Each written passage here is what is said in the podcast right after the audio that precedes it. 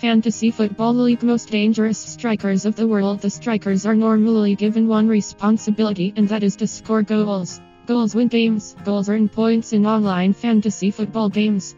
Majority of the strikers will tell you the hardest thing to do in football is to put the ball in the back of the net. Here is the list of football superheroes who make their job look simple, even at the very crucial point of the game. Read them on and perhaps you can choose them in the Fantasy Football League lineup the next time you play them at 11 wickets.com. Robert Lewandowski in the modern era of football. There are few footballers as deadly as Bayern Munich hitman Robert Lewandowski. The Polish star is something of a throwback to the old-fashioned center forward. Lewandowski is always on hand to score all types of goals. He's got a rocket of a shot, he's acrobatic, and he's powerful, fast and outstanding in the air.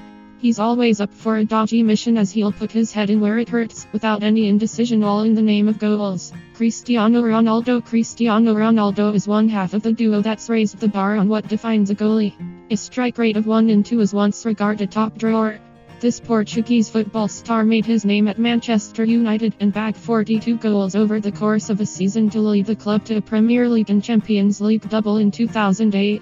Ronaldo has taken just seven seasons to send himself way out in front at the top of the all-time Real Madrid scoring charts, ousting the famous Raul from his position at the top of the tree.